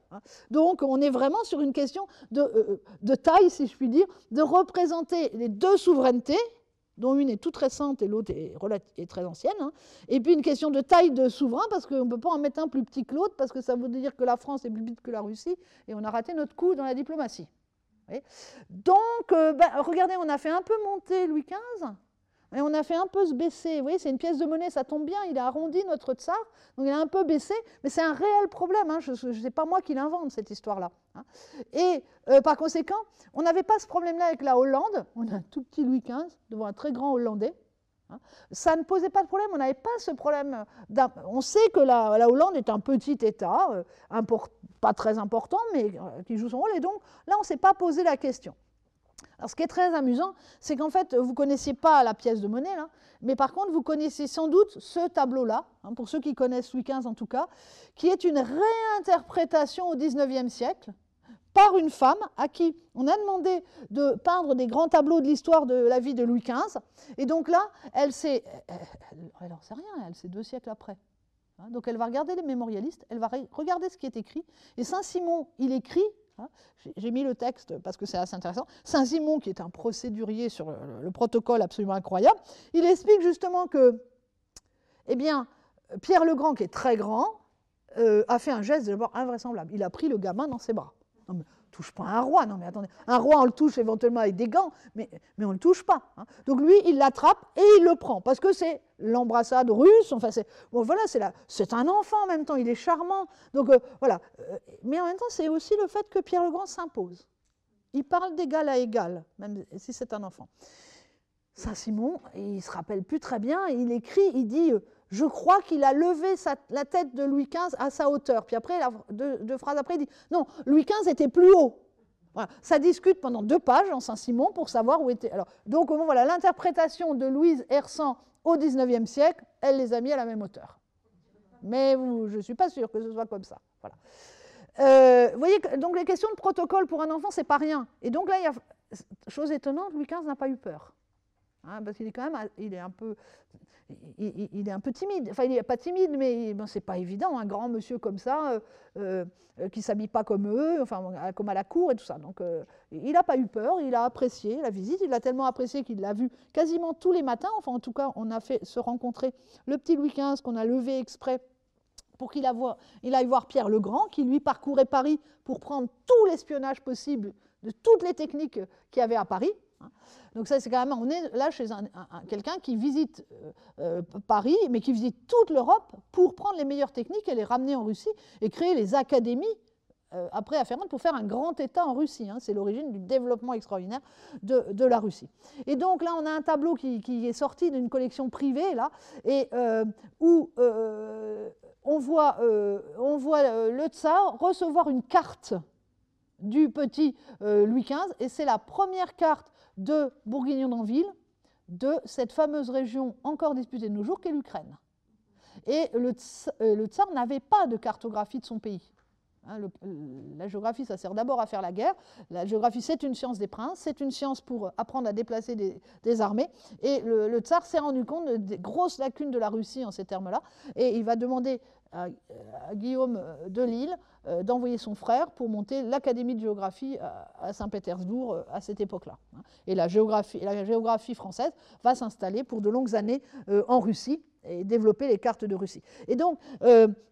il y a des phrases incroyables parce que le petit Louis XV à 7 ans, il est capable d'expliquer au roi, enfin à Pierre le Grand, non mais la rivière, elle n'est pas tout à fait comme ça, vous vous croyez que, mais non, moi, notre géographe nous a dit que c'était plutôt comme ça. Et on a une discussion du petit Louis XV, évidemment tout ça, ça a été répété et travaillé auparavant, mais voilà comment un enfant a une interrogation. Hein. Voilà, c'est devant un souverain à égalité. La majorité, c'est 13 ans pour un prince. Hein. La majorité, c'est 13 ans, ça veut dire qu'à 13 ans, eh bien, il aura fini son éducation. Donc, vous voyez, c'est du collège raccourci. Hein. Et il va régner, il n'y aura plus de régence. Hein. Et il va rentrer dans le château qui est digne de son rang, c'est-à-dire rentrer à Versailles. Donc, on prévoit le retour, c'est juin 2022, j'allais dire, parce que justement, j'espérais qu'il fasse une fête au château à Versailles pour le retour de Louis XV. On rentre dans les grandes années de Louis XV parce que 1722, 1723, donc 2022, 2023, on va parler de Louis XV, hein, ces années-ci, parce qu'on est sur des grandes périodes anniversaires. Et donc, voilà le retour. Donc ça a mis du temps aussi de savoir si on pouvait rentrer, pas rentrer, le château il est abandonné quand même, il faut le remettre en état. Donc vous voyez là au premier plan bah, tous des tas de gens qui travaillent la pierre et tout ça pour remettre en état le château. Et le roi rentre à Versailles le 15 juin 1722. Vous savez tous l'image qu'on vous met partout, il s'étale sur le dos de la galerie, il a très chaud, il fait très chaud en juin 1722, et il va se mettre dans la galerie des glaces et il regarde. Le roi gouverne par lui-même le centre de la galerie. Ça, on oublie de le dire. Il va regarder son arrière-grand-père. Il s'est mis il s'est allongé, lui. Il n'y avait personne, il s'est allongé dans la galerie. Voilà. Mais en fait, il sait très bien qu'il faut qu'il aille voir la galerie parce qu'il va peut-être reconnaître son arrière-arrière-grand-père qu'il a vu. Et puis, il va parcourir tous les lieux de tout Versailles en galopant. Il fatigue tout le monde. Le régent n'en peut plus, il est tout rouge. C'est vrai, enfin, je vous raconte ça de façon humoristique, mais on a les textes qui disent ça, c'est très compliqué. Mais il a adoré Versailles, très jeune. Hein. Il quitte Paris, il connaissait parfaitement Paris.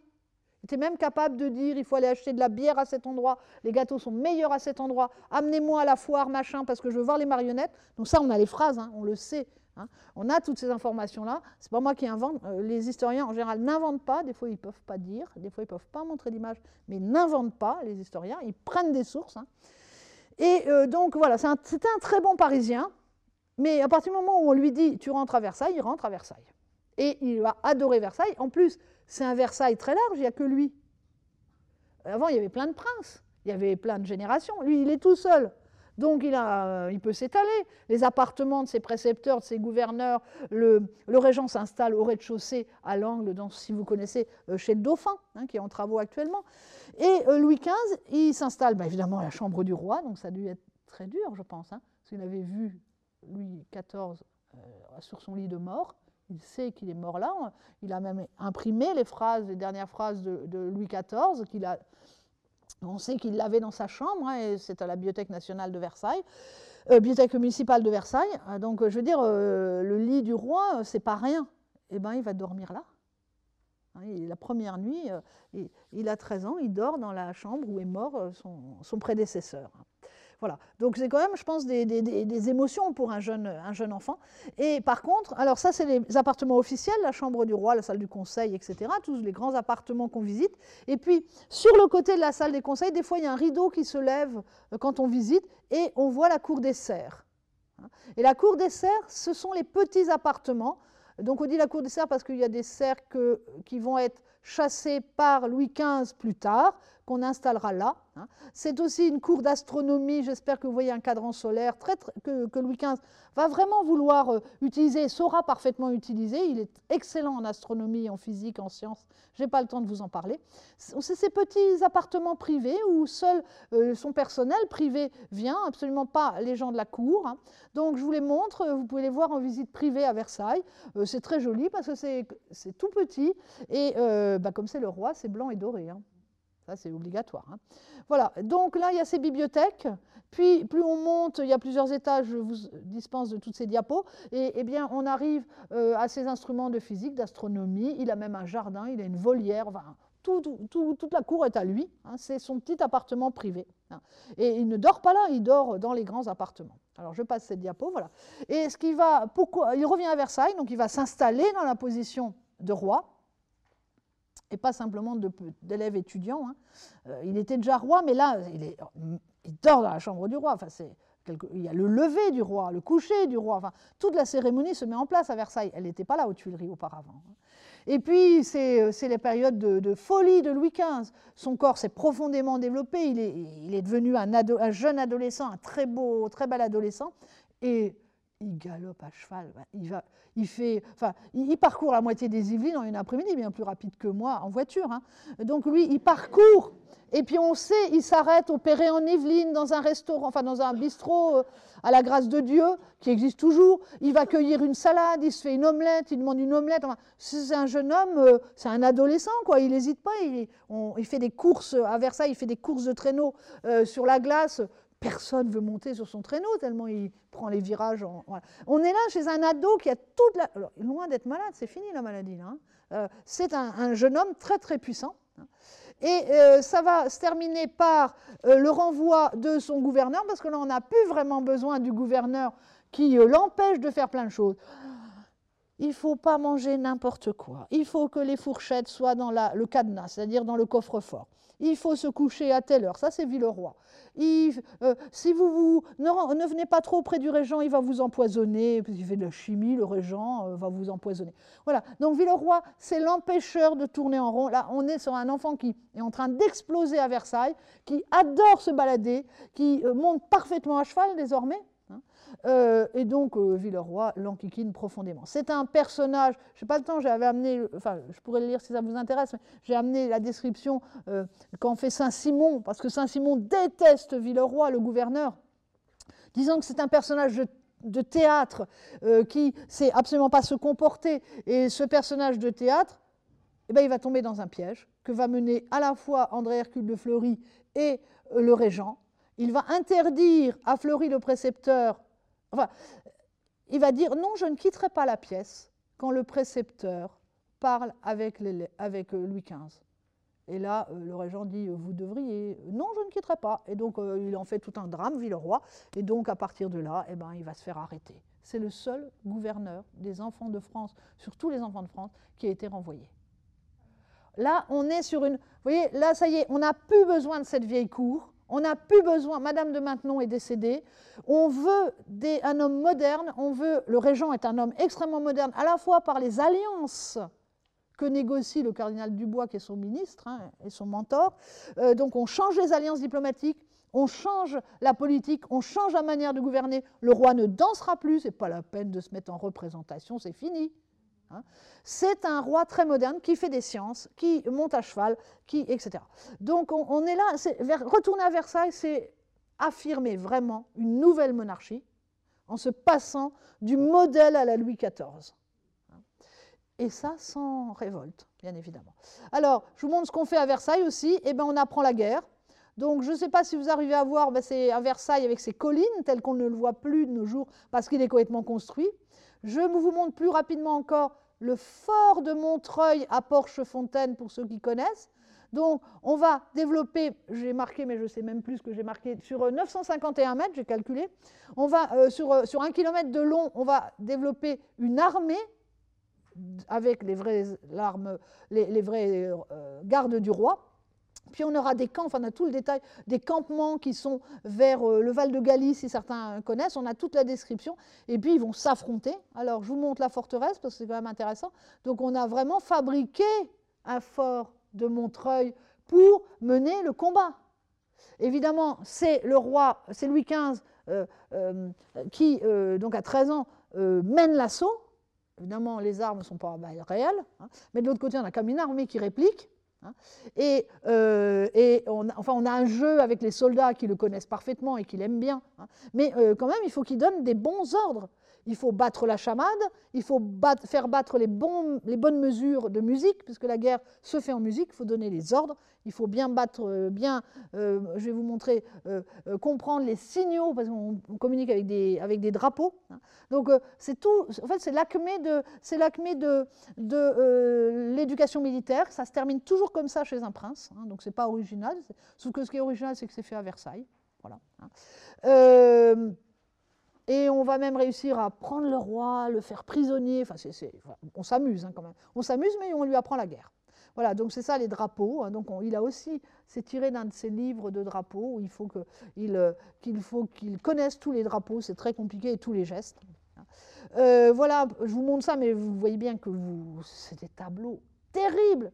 Il faut connaître toutes les troupes. Donc on a tout ce détail quand même pour Louis XV. Hein, donc ça c'est la carte générale de la monarchie contenant l'histoire militaire depuis les origines. Donc c'est un énorme document où on a l'ensemble des troupes. Et puis on peut donc sortir une superbe image d'un roi maîtrisant l'armée à cheval. Hein, le roi qui prend les rênes du cheval, qui peut donc prendre les rênes du pouvoir. C'est ça la symbolique à cette époque-là. C'est pour ça qu'un roi est toujours à cheval pour affirmer son pouvoir. Hein. Statue de Louis XIV en bas du château, vous le savez très bien. Bon, alors maintenant, il manque juste un truc, et je vous le passe rapidement, c'est le sacre. Hein. Le sacre, oui, ça se termine toujours par un sacre, si on peut, si c'est un roi. Donc, on prévoit le sacre pour septembre, après les vendanges, c'est comme ça qu'on dit. Le sacre est forcément à Reims, et donc on lui fait une carte de géographie pour qu'il suive le chemin, hein, pour qu'il apprenne la géographie de la Champagne. Il ne fera pas beaucoup de voyages, Louis XV. Hein. C'est un des rares voyages qu'il aura fait. Voilà, donc je vous ai montré une carte de sa... C'est sa carte à lui. Ensuite, voilà le tableau monumental de son sacre par Pierre-Denis Martin, qui est le reporter de l'époque et qui peint des tableaux gigantesques. Hein. Bon, alors cherchez-le, il est là. Hein. Voilà. Après, c'est tout. Ah oui, non. C'est tous les pères laïcs, ecclésiastiques, vous avez tout le détail du sacre.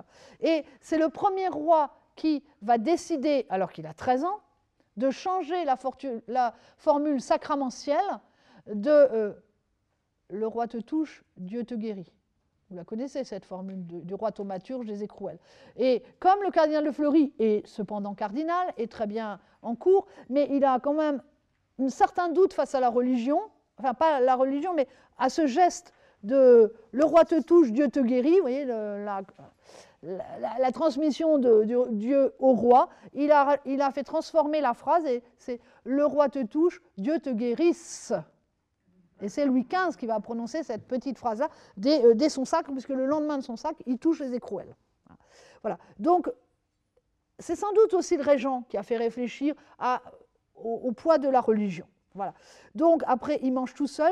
Cherchez-le, il est là, je crois, quelque part par là. Non, là, je dis une bêtise, il est là.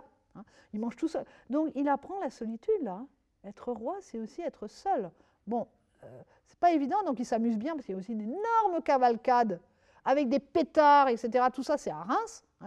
Et c'est traditionnel, ce n'est pas original à Louis XV. Et puis après, il revient par des fêtes gigantesques à Chantilly, gigantesques à Villers-Cotterêts, des journées de fêtes invraisemblable dont on a tous le livret, des fêtes royales. Il faut être capable de tenir une fête royale quand on a un enfant. Hein. Il a 13 ans quand même. Et là, on va essayer, excusez-moi de le dire, de le déniaiser. Ça, c'est encore un truc, parce qu'il va bientôt se marier. Et il refusera, Louis XV. Enfin, il fera tout ce qu'il faut pour enquiquiner tout le monde. Et on dit, oh, il est vraiment pas marrant. Enfin, les mémorialistes disent, oh ben non, mais il est homme, mais il n'est pas marrant. Hein. Voilà. Et le voilà en habit de sac, je vous ai mis Louis XIV, vous voyez, c'est comparable, hein. Les deux sont totalement comparables.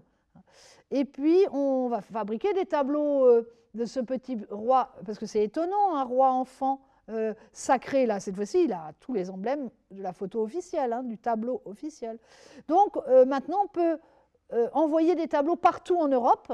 Donc là, il a sa figure un peu longue d'adolescent, mais c'est la même date. Vous voyez, on a plusieurs représentations. Et puis, on va en envoyer une en Espagne, et elle est actuellement au Prado. Donc c'est la photo pour épouser la fille du roi d'Espagne. Hein, c'est comme ça que ça se passe, puisque je vous ai annoncé qu'il y aurait mariage, bien évidemment. Donc encore une autre figure du petit Louis XV dont on voit qu'il change, il n'est plus rond du tout sur son visage. Et puis des lettres qui sont envoyées, et on va marier la fille du roi d'Espagne qui vient se marier en France. Pendant ce temps-là, le régent envoie deux de ses filles pour se marier en Espagne. Donc c'est toujours des mariages croisés qui scellent l'alliance en fabriquant des bébés. Hein, c'est l'incarnation de l'alliance, au sens incarnation dans la chair. Et puis finalement, cette petite gamine qui vient en France sera renvoyée. Je n'ai pas le temps de vous l'expliquer, elle était adorable, on a des très beaux portraits, je ne vous les montre pas. Et celle qui est choisie, vous le savez, c'est l'alliance polonaise, Marie Lexinska. Donc si vous faites attention, c'est la même image, sauf que la robe est bleue, avec la duchesse de Bourgogne. Et c'est toujours la même manière, et l'histoire est quasiment finie. C'est toujours la même manière dont on représente les reines, feuilles dans le jardin à Versailles, avec les mêmes coiffures, avec des feuilles et fleurs d'oranger, un symbole du mariage. Et puis je termine par le lit de justice, il est toujours aussi tout petit, c'est le lit de justice de majorité. C'est le dernier lit de justice qui se tient à Paris. Désormais la cour et la monarchie absolue sont à Versailles. Les lits de justice, les relations avec le pouvoir législatif se feront à Versailles et plus à Paris. Le pouvoir a abandonné Paris à partir de 1722-1723. Et je termine par cette photo, enfin ce roi cavalier qui s'impose, qui est devenu la grande photo du roi Louis XV cavalier, que vous pouvez voir d'ailleurs à l'expo Animaux à Versailles, hein, puisqu'il y est vers la fin, hein, ils l'ont sorti le tableau. Et moi j'aime bien terminer par celle-là, parce que ça y est, vous l'avez vu grandir, et c'est une Italienne qui vient en France, et qui parcourt l'Europe, une très grande pastelliste, Rosalba Carrera, et... elle met bien l'affirmation de ce Louis XV avec ses yeux noirs, et on le voit adolescent, on voit son maintien, on voit aussi qu'il a du caractère, bien trempé, il est bien assuré. Hein, et c'est l'un des plus beaux portraits, me semble-t-il, du jeune Louis XV. Hein. Et je termine pour vous dire qu'il ne faut pas toujours croire la vis, même si certains aimeraient qu'on apprenne la vis. La vis a fait un portrait de Louis XV, c'était un mauvais roi. Louis XV devient roi à 5 ans. C'était un enfant très joli. Il avait de grands yeux noirs, avec de longs cils qui frisaient. Vous imaginez qu'on apprenne ça aux enfants en histoire de nos jours. Hein. C'est franchement de l'histoire. Hein. Ses joues étaient roses. Il fut gâté pendant son enfance. Ses maîtres ne l'obligeaient pas à travailler. Le maître qui venait lui apprendre le latin apportait un jeu de cartes et il le faisait jouer quand la leçon paraissait l'ennuyer. Vous voyez que, parce qu'il y a une image au-dessus, vous voyez que le petit roi a jeté ses livres par terre et qu'il lève sa carte avec plaisir. Il n'était pas bon, il s'amusait à égorger des oiseaux. Il avait une biche apprivoisée qui lui faisait des caresses. Un jour, il tira sur elle un coup de fusil et la tua. Il ne devint pas meilleur en grandissant. Très égoïste, il n'aima jamais que lui. Il resta très paresseux et ne s'occupa que de ses plaisirs. Avant lui, la France était le premier pays du monde. Par sa faute, elle perdit beaucoup de sa puissance. Louis XV a été le plus mauvais des rois de France. Merci, monsieur Lavis. Voilà. Ouais. Terrible.